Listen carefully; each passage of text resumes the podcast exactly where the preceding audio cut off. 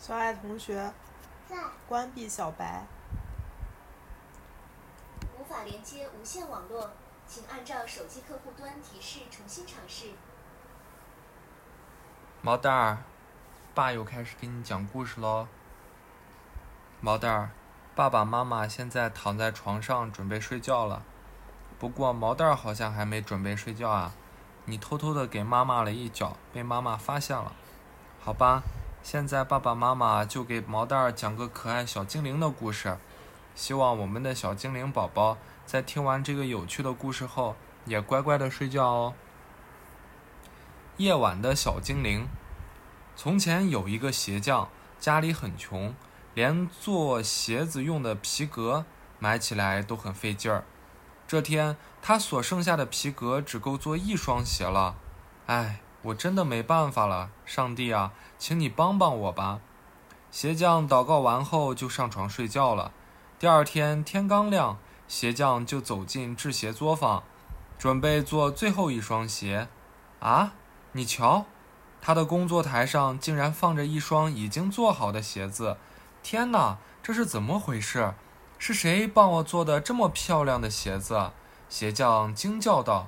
就在这时，一位顾客进来了。好漂亮的鞋子呀，请让我买下它吧。顾客买了这双鞋子，还付给了鞋匠双倍的价钱。鞋匠用这双鞋卖回来的钱买了皮革，裁剪好后放在工作台上，准备明天用。可是第二天、第三天，每天早上鞋匠都能在自己的工作台上发现更加漂亮的鞋子。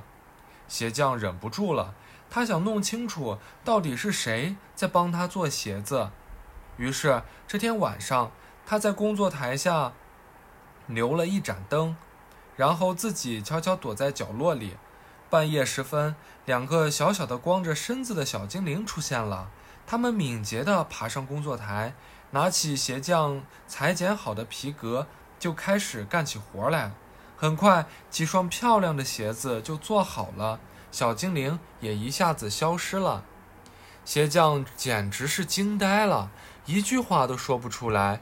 他对两个小精灵充满感激，也想为他们做些什么。突然，他想起小精灵是光着身子的，那么就让我给他们做一身暖和的衣服吧，鞋匠想。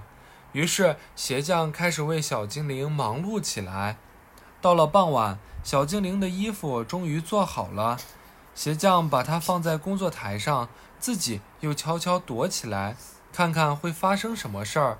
半夜里，小精灵又来了，看到工作台上放着的衣服，他们的眼睛里闪烁着喜悦的光芒，甭提多高兴了。穿上新衣服后，小精灵开始欢快地跳舞、唱歌。最后，小精灵走出大门，再也没有回来。自此以后，鞋匠的生意越来越好，再也不用为钱发愁了。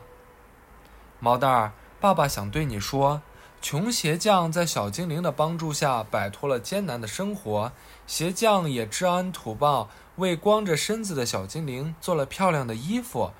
小精灵可高兴了。毛蛋儿，这个小故事告诉我们，任何时候都不要吝啬自己的爱心。